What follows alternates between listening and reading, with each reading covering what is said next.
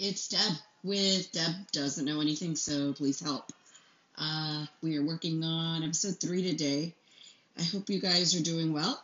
I am sitting in downtown San Antonio, and today I have a, a question that's probably um, a little deeper than the norm.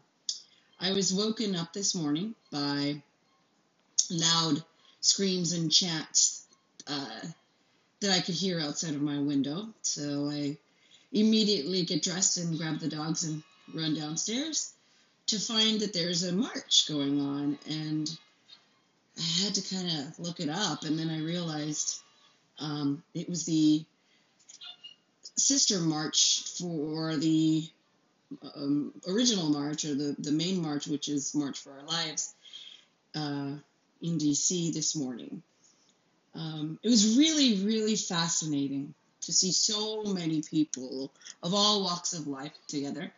Um, and um, in San Antonio, especially.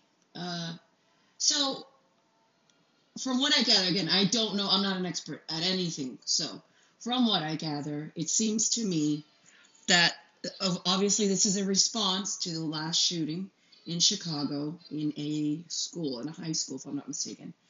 And um, what's really cool is the kids, the students, organized this um, with with great success, and uh, their cry is pretty much not gun removal, but gun control or some more regu- more regulation.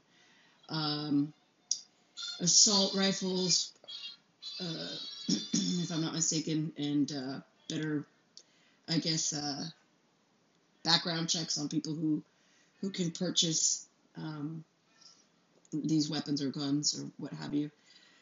And um, it was pretty amazing to see how in three weeks they could put this together, and um, and how 800 other cities marched as well and, and I really was in awe. Uh, I had to do some homework and then go back and uh, watch these presentations that these students made. And via my social media, some friends are really upset because they think that they're going to get their guns taken away completely. Other people are really excited. My question is simply this Is this the beginning of a new revolution? Are we going to see some serious changes? And if so, what do you think they'll be?